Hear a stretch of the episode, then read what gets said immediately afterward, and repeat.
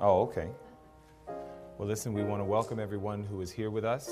Um, I know that all of the meetings sounded, you know, just incredible.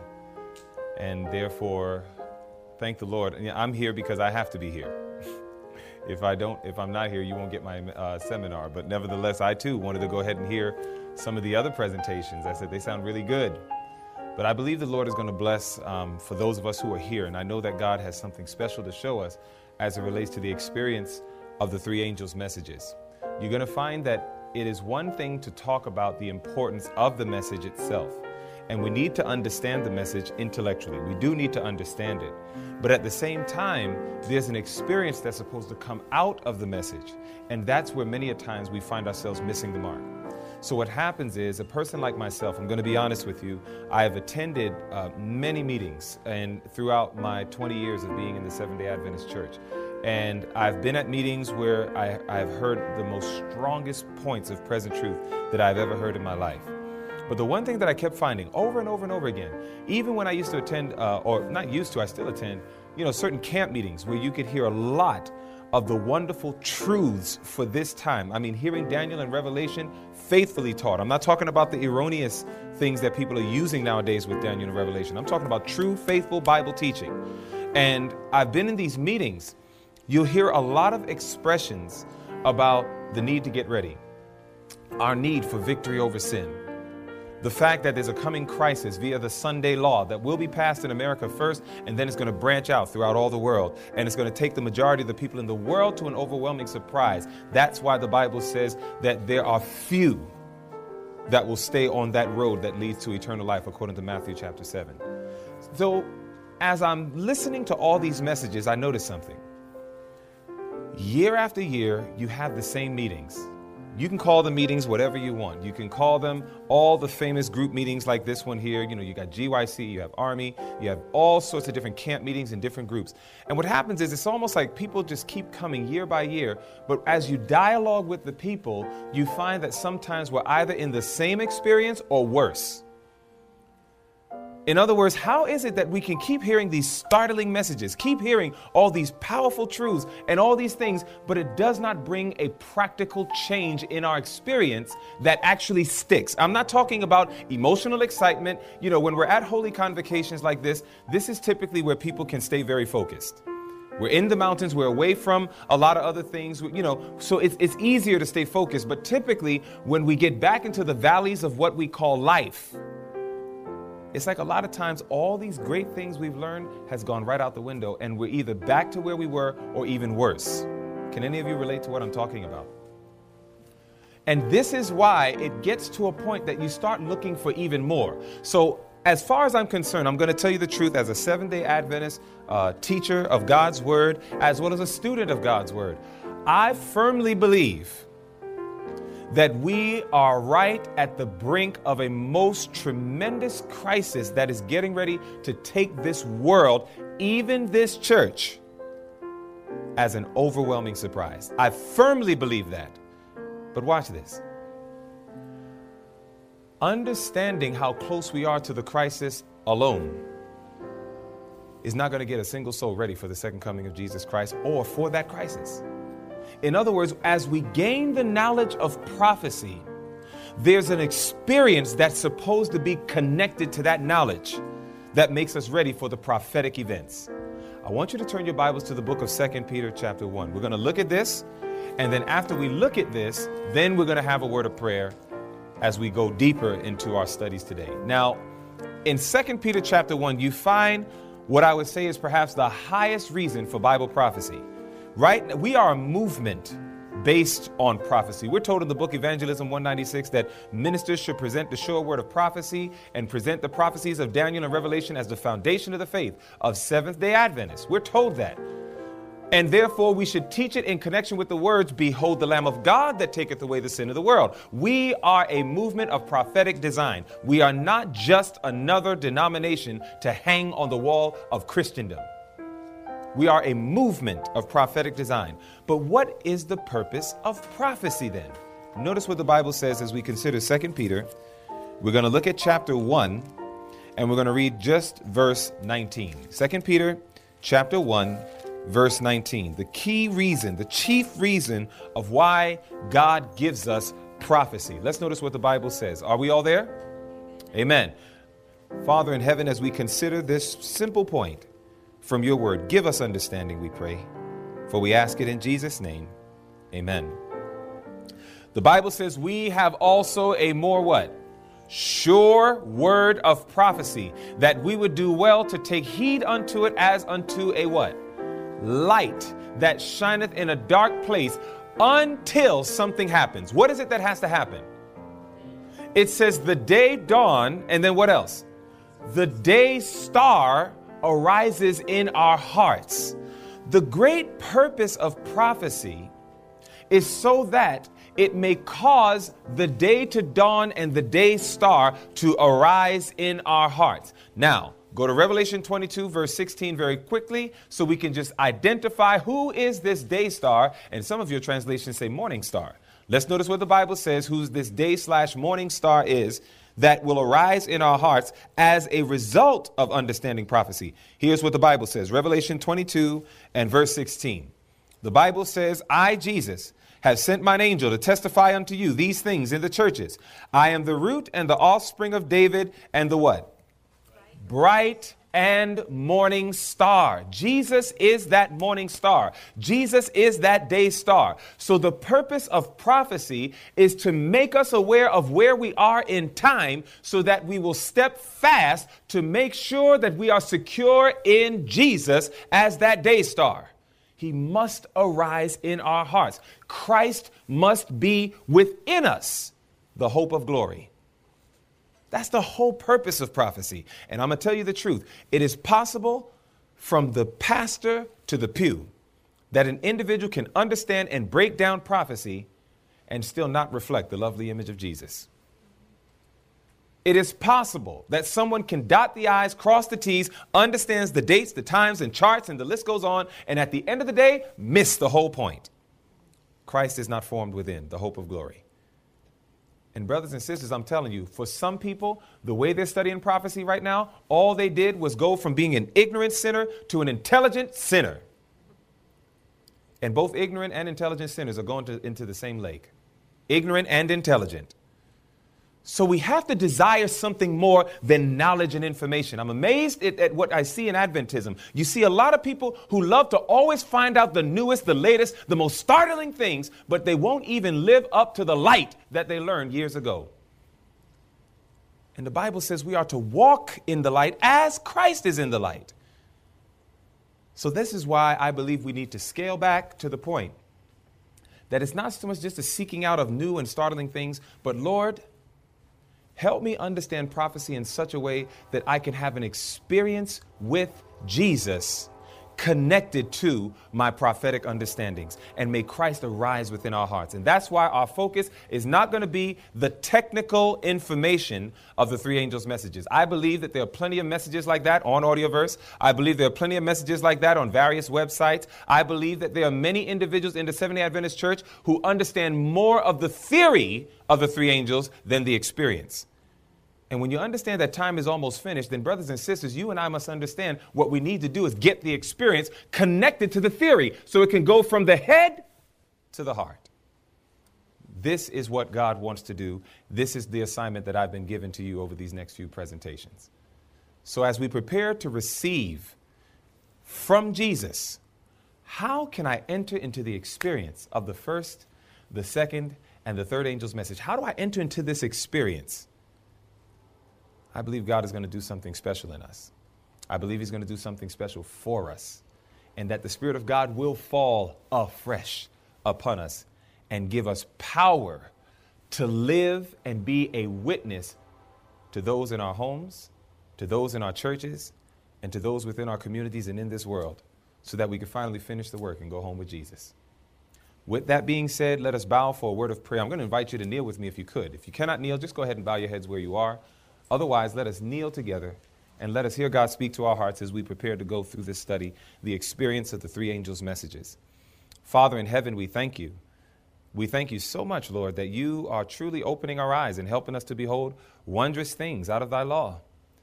Father, I know that you have been longing to see your people get the theory because, Lord, we can't experience what we don't know. And so, Father, I dare not minimize the theory. We need to understand it. But could it be that just like the Pharisees of old, we're told in Desire of Ages, page 309, that the great mistake of the Pharisees was that they thought that an intellectual understanding of truth constituted righteousness. They failed to take the truths that was in their head and allow it to take residence in their hearts. And Lord, I believe there are many of us that are unfortunately filled with the spirit of the Pharisee today. We believe that our intellectual understanding of so many things somehow has tricked us into believing we're more prepared for the final events. But Lord, we want this theory to go from our heads to our hearts. And this can't be done by might or by power, only by your Spirit. And so, Father, we ask, please send him now.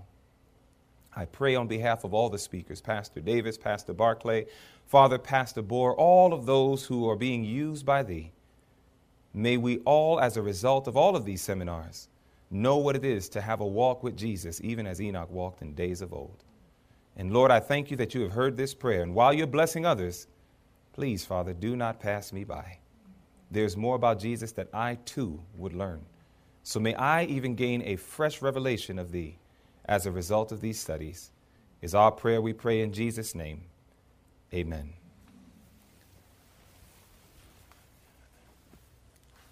I want you to turn your Bibles to the book of Revelation, the 14th chapter. We're going to Revelation chapter 14. This is a study that we're going to do well to take notes, so please make sure you have pen and paper handy as we go through Revelation, the 14th chapter.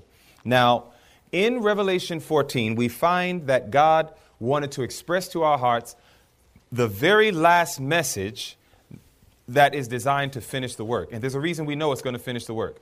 In Revelation 14, starting right there at verse 6, John the Revelator says, I saw another angel fly in the midst of heaven. And he had the everlasting gospel to preach unto them that dwell upon the earth, to every nation, kindred, tongue, and people. Now, John had the everlasting gospel. Amen? Amen. Amen. Now, connect Revelation 14, 6 with Romans 1, 16. Those two verses are very much comparative one to another because Romans 1:16 helps us understand more clearly what the focus is of Revelation 14:6 and onward. The Bible says in Romans 1 and verse 16. Now if you get there or when you get there, please say amen. amen. All right, in Romans 1 and verse 16, a very powerful companion text I believe to Romans 14:6. The Bible says, "For I am not ashamed of what? The gospel of Christ. So Paul is making it clear I'm not ashamed of this gospel of Christ. And then he says, For it is, which means he's about to define what the gospel of Christ is. It says, For it is what? The power of God unto salvation. And it only belongs to who? Everyone who believes, to the Jew first and also to the Greek. So, Jews, Gentiles, doesn't matter. If we believe, the Bible says that we can experience this. But notice that it's an experience and not lip service. It says, For I am not ashamed of the gospel of Christ, for it is the what? Power. Power is not necessarily or limited to something you talk about. Power is something you experience and demonstrate. Are you following? Power is something you experience and demonstrate. The reason why we say something is powerful is because there was an experience connected to it. Are you following? So, therefore, the Bible lets us know that the gospel is an experience. Therefore, when John says, I saw another angel fly in the midst of heaven, having the everlasting gospel, that means that those three angels' messages that are following after this vision in verse 6 is an experience that God wants his people to enter into as a result of the knowledge. We learn it first here, and then it transitions here. It must be brought into an experience. Therefore, the question is not so much, do I know the three angels' messages? The question is more importantly, are you what? Experiencing the three angels' messages. It's one thing to say, Do you know the first angel's message? It's another thing to say, Have you had an experience in the first angel's message? It's another it's one thing to say, Do you know the second angel's message? It's another thing to say, Are you having an experience in the second angel's message? And of course, it's one thing to say, Do you know the third angel's message? And then are you experiencing the third angel's message? And so you'll find that it is an experience along with a message. Now, what's the end result? Go back to Revelation 14. The reason we know that the three angels' messages is, according to the Bible, designed to finish the work in this generation, the reason we know this is let's go to the book of Revelation 14. But now we're going to look at verse 14. What is the fruit? What comes out of the reality that we now have an experience with the three angels' messages? Notice what the Bible says is the end result of it. Verse 14. It says in Revelation 14, and we're looking at verse 14. If you're there, please say amen. The Bible says in Revelation 14 14, and I looked, and behold, a white cloud, and upon the cloud one sat like unto the Son of Man, having on his head a golden crown, and in his hand a sharp sickle. And another angel came out of the temple, crying with a loud voice to him that sat on the cloud, Thrust in thy sickle and reap. Why? It says, For the time is come for thee to reap, for the harvest of the earth is what? Ripe. So when the three angels' messages is understood and experienced and does its full work, the Bible says harvest time comes. Now, what, according to the Bible, is harvest time? Matthew 13, 39. In Matthew 13 and verse 39, what is harvest time? Let's notice what the Bible says. Matthew chapter 13 and we're looking at verse 39 because we just want to identify what is harvest time. Matthew 13 and verse 39. This is coming from the parable of the wheat and the tares. And Jesus is now explaining the parable. So he's taking all the symbols and he's presenting the reality. And he says in verse 39 of Matthew 13, the Bible says, if we're there, say amen, please. The Bible says in Matthew 13 39, it says, The enemy that sowed them is who? The devil. The devil. And then it says, The harvest is the what? Is the end of the world. So the Bible is showing us that the three angels' messages is designed to bring about harvest time, and harvest time is the end of the world. So as long as we understand and demonstrate, as we read earlier from Counsels to Writers, page 29, as we understand and demonstrate the power of the three angels' messages, it is designed, according to the Word of God, to bring about harvest time. There is no other gospel that can do that. That's why it is with all due respect that we say to any minister, no matter how big and how popular they may be in this world, that are in any of the churches that constitute Babylon, they are not qualified to give a message to bring about the harvest. We're just being sensible Christians. We want harvest time, don't we? Yes. We want the end to come. We want Jesus to come. Amen? So, therefore, the only people who should be coming to our schools and coming to our churches to teach us are individuals who has a message that can bring about the harvest. If they don't have a message to bring about the harvest, they should not be teaching at our schools. They can come visit, they can sit down, and they can learn, but they cannot teach us because they have nothing to offer. They don't have the message that brings about the harvest, and everything must be focused on the harvest. Amen? Amen. Now, notice this. When you think of the Millerite movement, the Millerite movement were called what? Adventists. They were called Adventists. Are you Adventists? Are you Adventists? Yes. I don't think so. I don't think you're Adventist. I think you're seven day Adventist. In other words, is there a difference? Let's notice. Let's notice a quotation. I want you to look at this. Look at this quotation here. Now, I want you to look at this because this is powerful. It says, The scripture which above all others had been both the what? Foundation and the central pillar of the Advent faith. Hold on to that. It says, the scripture which above all others had been both the foundation and central pillar of the Advent faith was the declaration unto 2,300 days, then shall the sanctuary be cleansed. These had been familiar words to all believers in the Lord's soon coming. Now, this was the foundation and central pillar of what faith?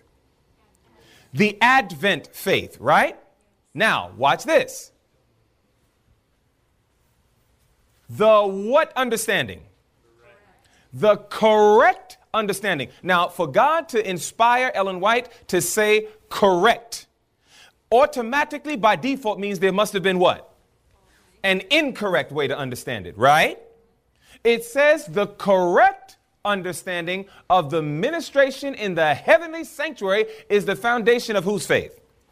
Our faith. So, therefore, it becomes imperative for us to understand the Advent faith, those Adventists, they were definitely building off of Daniel 8 and verse 14, but they did not have a right understanding of what the prophecy was leading to. Correct? Amen. And therefore, it was after October 22nd, 1844, that now there was a better understanding, or what is called a correct understanding. William Miller did not understand the work of Jesus in the most holy place of the heavenly sanctuary. They did not understand that. They thought the sanctuary was what? The earth. But the correct understanding of the ministration in the heavenly sanctuary is the foundation of our faith. So, therefore, Seventh day Adventists, our great focus is built off of the correct understanding of what Jesus is doing in the most holy place of the heavenly sanctuary, and then making sure that we are living in full, complete cooperation with Him. Amen? This is the experience that we need. This is the foundation of our faith as Seventh day Adventists. And I want to let you know, brothers and sisters, that there are a lot of Adventists in this world today. Advent simply means coming. So there are a lot of people who believe in the second coming of Jesus Christ, but does not believe in a heavenly sanctuary.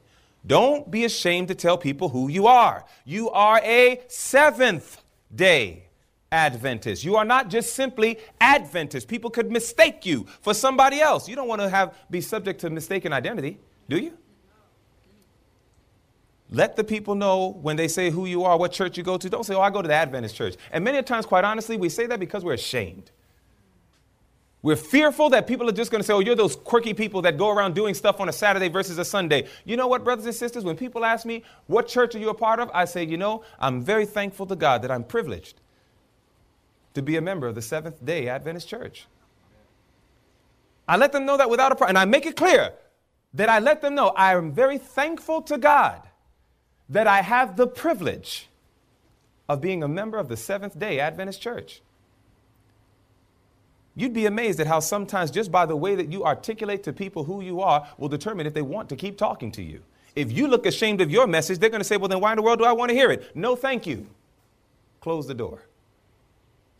But when somebody says, What church are you a part of? and they say that with that bent brow, that ugly face that sometimes we see for those of us who do canvassing, when we can go to that door and we can say, You know, I am so thankful to God for the privilege of being part of the Seventh day Adventist church today, and God has a message for you. You'd be amazed at just by the boldness of that stand. Some people will say, Talk to me and tell me your message. They're open now. Jesus said that there's something I want my people to do as a result of the fact that I am in the sanctuary. I am doing a work of judgment. Now, again, I told you I'm going through the experience because I don't have time to go through point by point by point by point on how do we know it's judgment and this, that, and the other. I think there are plenty of messages that you'll get access to that information. But what is it that God told us to do because we're living in the hour of the judgment? Go to Revelation 14, and now let's look at verse 7. Let's see what the Bible says. The Bible says in Revelation 14 and verse 7 in Revelation chapter 14 and verse 7, let's see what the Bible says. And when you get there, please say amen. The Bible says in Revelation 14 and verse 7, it says, saying with a loud voice, do what? Fear God and give glory to him, for the hour of his judgment is come. The Bible makes it clear that the first step in the experience of the first angel's message is that we must learn to do what? Fear God. Once we understand how to fear God, we can then know how to give glory to Him. Because we are living in the hour of the judgment, we will offer him true worship. We will come out of Babylon. We will not accept the mark of the beast. We will keep the commandments of God and have the faith of Jesus because we're built off of the foundation of fearing God. It starts with fearing God. You have to understand what that means practically. A gospel that is not practical is a worthless gospel. We have to start with it up here, but it has to go from here to here. Amen? Last night we talked about John's work, our work, and we looked at John and we looked at some things that was on a theoretical point, but also on a practical point. But the whole mission is to build off of that foundation and to go deeper and deeper into the quote unquote practical experience. Now, what does it mean to fear God? Do you believe that this is the message for Seven day Adventists right now to tell the world to fear God? You believe that? All right. Now, is there anybody here who is not a Seven day Adventist? Is there anyone here? All right. Thank you for joining us. God bless you, sis. You're in for a treat. Anyone else? All right. So now watch this. The majority of us in here, and there's quite a bit of us, so the majority of us here, we are all Seventh day Adventists. Now, if you're Seventh day Adventist, then you cannot help but to know that this is the foundation of our faith, which means that we should understand this. And as a result of understanding this, that means that we should clearly understand what we should do in light of this. And the first step is to fear God. So if someone were to ask you, what does it mean to fear God? What would your answer be? Talk to me. This is your opportunity to talk. We're studying. This is we're going to try to make this class oriented. Well, text that says to fear God is to hate evil. Okay, my brother says that, sis. To think more clearly of what God thinks of our behavior than what our companions think. Beautiful point. Yes. Respect. Now, that's good too. A lot of times you hear respect and so on. Now, do you think that we should just give people our opinions when they ask us? Because I'm going to tell you the truth. When we go out to the world, are we supposed to go out to the world? Yes. But didn't we learn last night that sometimes the souls that need to be saved are even those within our own borders, our own church, right? Yes. So that means that whether we're teaching members in our church or teaching those outside of our church, the whole mission is, is are we to tell them our opinions? No, no. We must tell them what? The word of God. Thus saith the Lord. So what we want to do is we want to surrender our opinions and we want to go ahead and submit to the Word of God. Amen? So if we are going to tell people to fear God, it would make sense that we direct them to the Word of God. Go to the book of Proverbs, chapter 8. What does it mean to fear God? Notice what the Bible says Proverbs, chapter 8, and verse 13. When you get there, please say amen. The Bible says in Proverbs, chapter 8, and verse 13. Now, I want you to see this. Proverbs 8, and verse 13. The Bible says, Proverbs 8 and verse 13, my dear friend, you gave the answer, I'm giving the verse. So we're working, each, we're, we're iron sharpening iron. The Bible says, the fear of the Lord is to what? Hate evil, pride, arrogancy, the evil way, and the forward mouth do I hate. The Bible is actually telling a group of people to enter into an experience with God that will cause them to hate anything the Bible calls evil and then tell the world that they are to enter into the same experience. Now, as beautiful and as is this clear? Is that a clear verse? Would you say that that's a verse that clearly defines what it means to fear God? Yes. Amen. Yes, sir. I, I started looking at pride once in the spirit of prophecy. Yes. And one thing that really surprised me, it says one of the major things that we're proud of is our own opinions. Absolutely. Perhaps that's why we share it so much. So therefore, God wants to get us away from that. You know, the great uh, uh, great gospel worker amongst many. Now, I say amongst many because there's movements today that have tried to deify practically William Miller. And that is, that, that is not right. God has not put William Miller on any higher par than many of the other uh, patriarchs and prophets, certainly, or even many of our pioneers. But I will say that William Miller, I believe, had a beautiful principle when he said this. He said, We must learn to talk Bible, think Bible, eat Bible, drink Bible. Everything that we do must be based on the Word of God. Now, where do we get that thought from? Matthew chapter 4 and verse 4. Jesus says, Man shall not live by bread alone, but by every word that proceeds out of the mouth of God. That's why we want to draw people back to the Bible rather, as my brother clearly pointed out, than our opinions. Now, the Bible says, Fear God. Yes, but what is it? It is to hate evil. Now, I'm going to tell you, that makes perfect sense. Because if God is doing a pre Advent judgment right now, because remember, the Bible says in Revelation 22 that when Jesus comes, he's coming with rewards. So if he's going to give a reward, that means he had to do a judgment before the reward. Amen? So when Christ comes the second time, he's not coming to judge per se, he's coming to give rewards based on the judgment that he did before the reward time. Amen? Now, Understanding that, the Bible says, what are we supposed to be doing during this pre Advent judgment? The Bible says we should be learning what it is to fear God. And we have just discovered, according to the Bible, to fear God is to hate evil, or I would even say to hate what God hates. Does God hate evil? He sure does. To fear God is to hate evil. Now, as clear as that is, let me show you practically a problem. Jeremiah 13. In Jeremiah the 13th chapter, now we have a problem because it is true that the Bible tells us that we are to fear God, and to fear God is to hate evil. Amen. But now let's notice what the Bible says in Jeremiah 13. You and I have a responsibility to enter into an experience ourselves, learning what it is to fear God, and then to help others. And this includes little boys, little girls, and teenagers, and adults, and youth, and it, it, includes every class of the human lifestyle. Now, watch this. In Jeremiah 13, verse 23, notice what the Bible says here. It asks a question Can the Ethiopian change his skin? What do you think the answer is? No. no. Can the leopard change his spots? What do you think the answer is? No. Of course not. It says, Then may ye also do good that are what? Accustomed to evil. Now, the word accustomed in the Hebrew, it means taught. You know, most people do what they do today because they were taught it by somebody.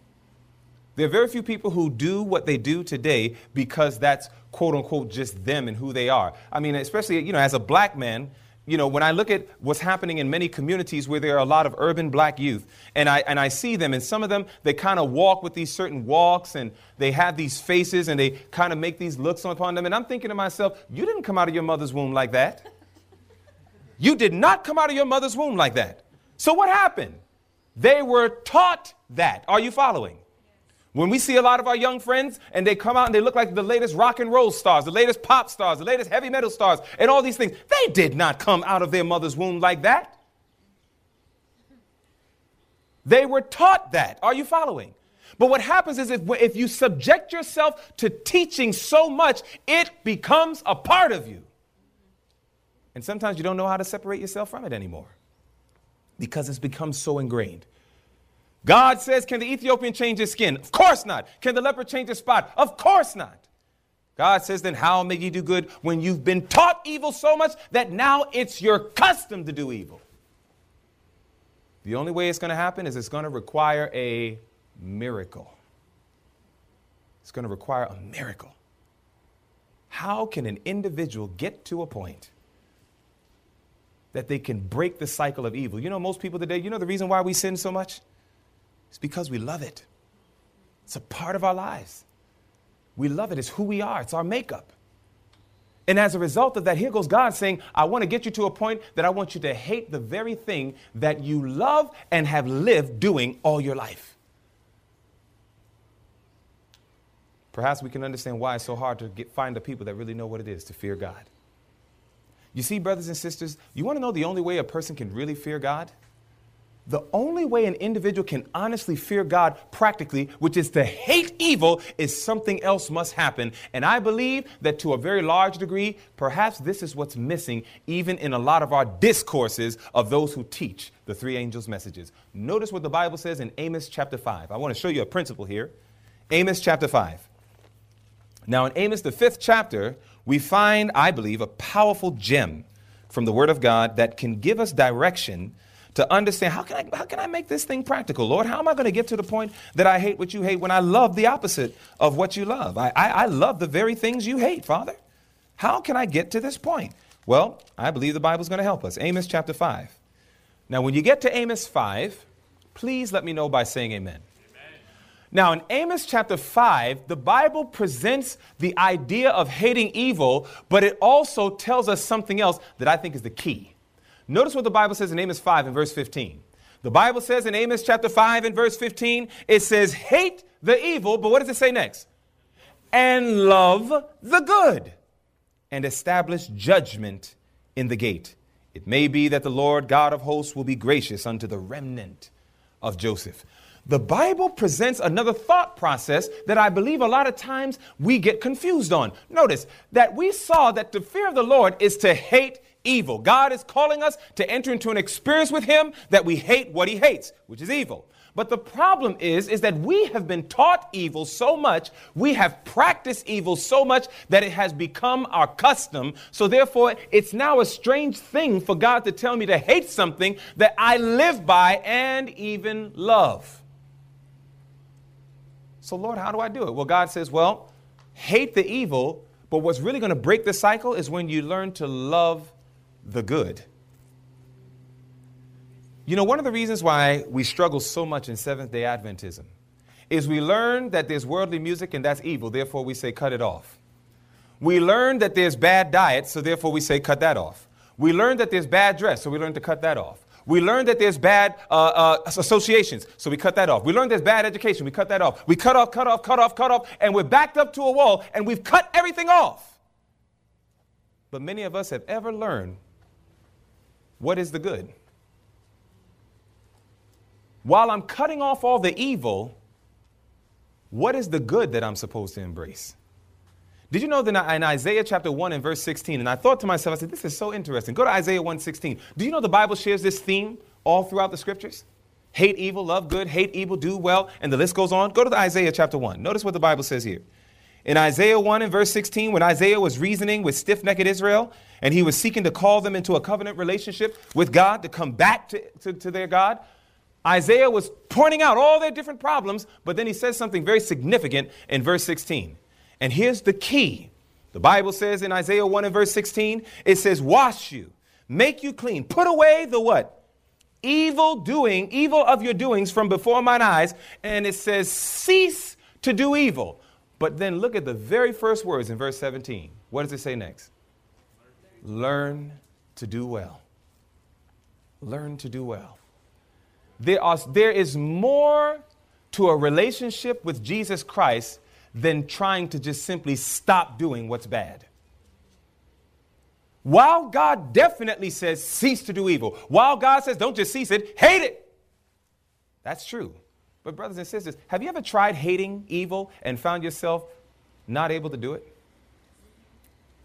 Do you know there's people who said, That's it, this is the last time, I'm never gonna do this bad thing again. I mean, we're clear on it. We know it's evil. We know it crucified Christ afresh. We know it broke his heart, and the list goes on. We know it. But it seems like after just a little while, we go right back to it and demonstrate our dedication to it. We're loyal to what we love. That's a principle that governs humanity. Human beings are loyal to what they love. Think about anything that you're loyal to, and you'll typically find that one of the reasons why is because you love it. This is why Jesus says if you can learn to love the good, then Jesus knows you'll be loyal to it. And you want to know why I know it? What is sin? What is evil? What does the Bible call it? How does the Bible express what sin and evil is?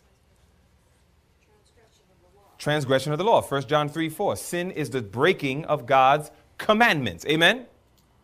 Do you know that Jesus gave us the formula for victory over sin in one verse in the Bible? And it was found right there in John 14 15. What did Jesus say in John 14 15? He said, If you love me, what does he say? So, therefore, how do I get to a point that I can hate evil? It's when I love good. And Jesus said, There is only but one that is good, and that is God. When you love God, you will hate evil. And never before then. I'm telling you right now, and I especially say this to our young people listen, you can find out about all the bad music all you want. And, and I'm, I'm serious because God knows I have too many sermons on Audioverse and otherwise, so you know that I take a stand against foul music coming into God's church. I take a stand against all these different foul forms of worship and foul forms of entertainment, and the list goes on. There is much evil, not just in the world, but much of it has even come in the church. That's clear. But, brothers and sisters, just by simply trying to cut off, cut off, cut off, cut off, that in and of itself will never make you a child of God. It'll never make you a child of God. What we can do is we can break away from it for a season, but then we're going to come back to it. Why? Because until you break the love cycle, the reason why many of us sin is because we love it. And you're loyal to what you love. That's why we have young people who keep fornicating even though they know it's a sin. That's why we have a whole bunch of people who cuss and swear even though they know it's a sin. It's not about many a time. It's not that the people are saying, I didn't know that. The problem is, is there's a love connection to that thing. Something must break that love connection. And the only thing that can do it is when we learn to love the good. And there's only one that is good, and that is God. Strange enough, the extension from God is his law. And Paul says in Romans 7 that he says, Thy law is holy, just, and good. When we learn to love God, we love what God loves, and God loves His law. Therefore, we learn to love God's law. And when we love God and His law, we will dare not break it no matter what comes in our way to try to tempt us to do it. That's the issue, brothers and sisters. The issue is we don't love Jesus. The issue is there is not a love for God. Do you know the greatest goal of my life as a father of four children? I have four precious little ones. Stair step, by November 26th, they will be ages 14, 13, 12, 11. My precious children. My wife and I, it is our greatest desire. I just I don't want to see my children just simply cooperate and not do bad things. What I want to see is my children to love Jesus. Brothers and sisters, I will never feel secure otherwise. There are many parents today. I remember one time we was with a family, and this family they were talking about how they had uh, so much dominion over their children. And they were talking about how their children do everything they say. Now, one of the things that the, one of the, the, the parents made us aware of is that they beat their children. They say when their children, and I'm not saying that we should spare the rod. I believe there is a place for the rod. It needs to be done right. But I do believe there is a place for the rod. Amen? Amen. But at the same time, they, they would try to say, well, you know, uh, Watch this. And they would demonstrate it. They would show us how quickly their children would obey everything they say and do. But then one time we asked them, we said, well, why do, why, how did you do that? You know, and they said, because my children understand. If they go wrong, they get it. When they go wrong, they get it. And I said to myself in my heart, at those many years ago, I said, in my mind, I said, but what about when you're not there? What sense does it make to have a child who on the outside cooperate and doesn't do anything bad, but in their hearts they long for that which is evil, sinful, and debased? You think God would let a heart like that into heaven? He would never let a heart like that into heaven.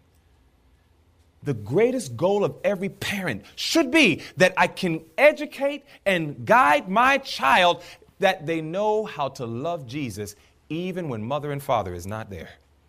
That's the highest goal, brothers and sisters. And I'll give up anything for that, even this ministry, whatever it would take. If I found out that my traveling was getting to the point that I'm watching my home disintegrate, you would not see Brother Lemon anymore. Amen. Nothing must get in the way of us entering into that love relationship with Jesus and encouraging our children to enter into that same experience. Because, brothers and sisters, that's the only security for this crisis. I've seen too many people who are terribly intelligent on the crisis and they cheat on God's word and God's truth several times over and they are stuck in a rut because they've been trying to avoid evil, but they still do not know how to love good. So, therefore, the next question. The next question is I accept I don't love God. You know, brothers and sisters, the sooner you can accept that, if that is in fact your reality, the safer you really are. You know the issue with Laodicea? The issue with Laodicea is they can't see their true state. Laodicea says, I'm really all right. I'm okay. When in truth, they are all wrong. And the Bible says they are miserable, wretched. Can you accept that about yourself? I have. And I ask God every day, help me see it more. Help me to see how empty and powerless and miserable I really am without you. It is when we can begin seeing that, that's how God can build us up and get us to the point that we can be everything He's called us to be. Once you can realize, Lord, I don't love you. I like many things you teach. There's some things about you that I enjoy, but at the end of the day, my loyalty is with myself and my darling sins that so easily beset me. I need this cycle broken. I need this thing broken. It's until you break this within me, Lord. I'm going to keep going back. And you know what's going to happen? That Sunday law eventually is going to be passed. And then it's going to end up coming to us as a test. and because we were not settled in Jesus. Because we kept saying, some of me, some of Christ. When the strong arm of church and state come together under the power of the great rebel dragon, that's when many people are going to stay loyal to what they love. And if you've been loyal and loving self, you're going to stay loyal to it even under that crisis. And you'll be lost because, brothers and sisters, if we really understood how soon a Sunday law will be passed in the United States of America. You heard Pastor Davis talk about that thing with Obama and, and President Obama and how he's, he's going ahead and stay. Brothers and sisters, we are seeing the deterioration. We are seeing the downcline, national apostasy, national ruin. We're seeing all these things right before our eyes. It won't be long. And the problem is, is that when the Sunday law test comes to you and I, we are told whatever decision you make, it's your final decision. There's no such thing as, you know what, I'll accept the Sunday law, and then later on, you know what, uh, I changed my mind, that was a bad decision. Nope, the Bible does not make no such statement. Those who receive the mark of the beast have it. And there is no turning back. And this is why you and I cannot wait until a crisis and then try to get last minute righteousness. The Bible says today, if you hear God's voice, harden not your hearts. So, therefore, the question is how can I love Jesus? How do I get to a point that I can actually love him? And that's going to be the focus of our next study. Our next study, we're going to take a 15 minute break. We're going to come back. And the whole entire next study how can I develop this love for Jesus so that I may fear God and give glory to Him during the hour of this judgment? If it's your desire to say, Lord, I want to know how to love you, Lord, I recognize that I don't love you. You know, honesty is good, you know. If you can look in your heart and you can honestly say, Father, as I search my heart, I can see, based off of the trend of my life, I don't love you. But I want to. And I'm asking you to teach me how. If that's the sentiments of your heart, would you stand? You're being honest with yourself, Lord, I'll be honest with you. I don't love you. Not as I should, nowhere near it. But by the grace of God, show me how to love you. Christ is going to do it. And in 15 minutes, that's going to be the focus of the next phase of our study under the first angel's message fear God. Let us pray. Father in heaven, we thank you. We thank you, Lord, that you are speaking to our hearts directly. You're bringing several things up in our minds, Lord. I saw the intensity upon thy people's face. Lord, I pray that what you have begun in the hearts of your people, please bring it to its completion. Give us an experience in these messages that will enable us that no matter how hard the winds may blow, we will truly stand, though the heavens may fall. This is our prayer, dear God, we ask. In Jesus' name, amen.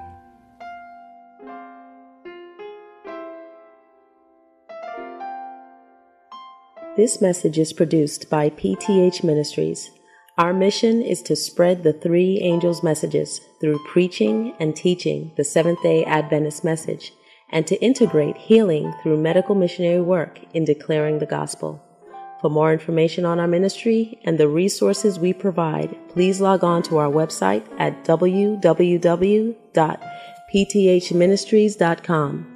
That's www.pthministries.com.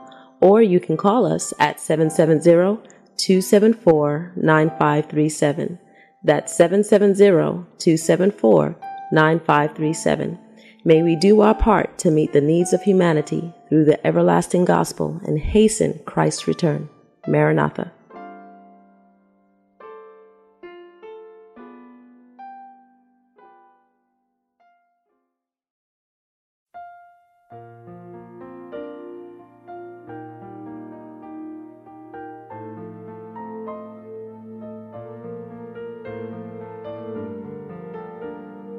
This media was brought to you by Audioverse, a website dedicated to spreading God's Word through free sermon audio and much more.